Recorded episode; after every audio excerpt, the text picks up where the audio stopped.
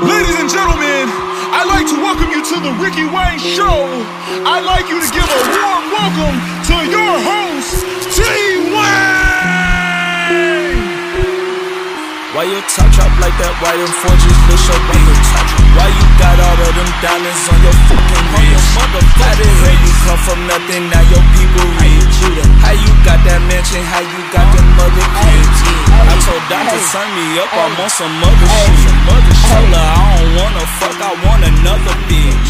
How my wrist look just like water in some color. fish.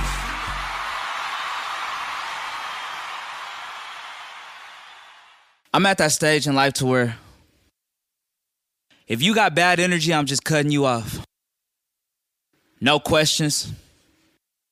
No nothing. You just ain't gonna hear from me no more. If you stress me out and you're not my wife or my kids,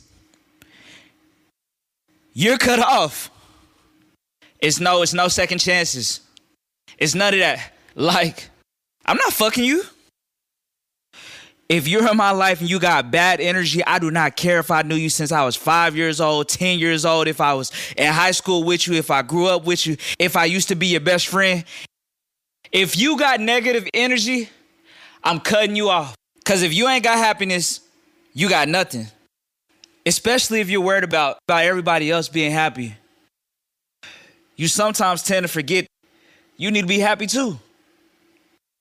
I'm literally at that point where, like, I cannot live a fake life to be cool with you. I can't do it. If I don't fuck with you, I just don't fuck with you. And if you don't fuck with me, that's fine.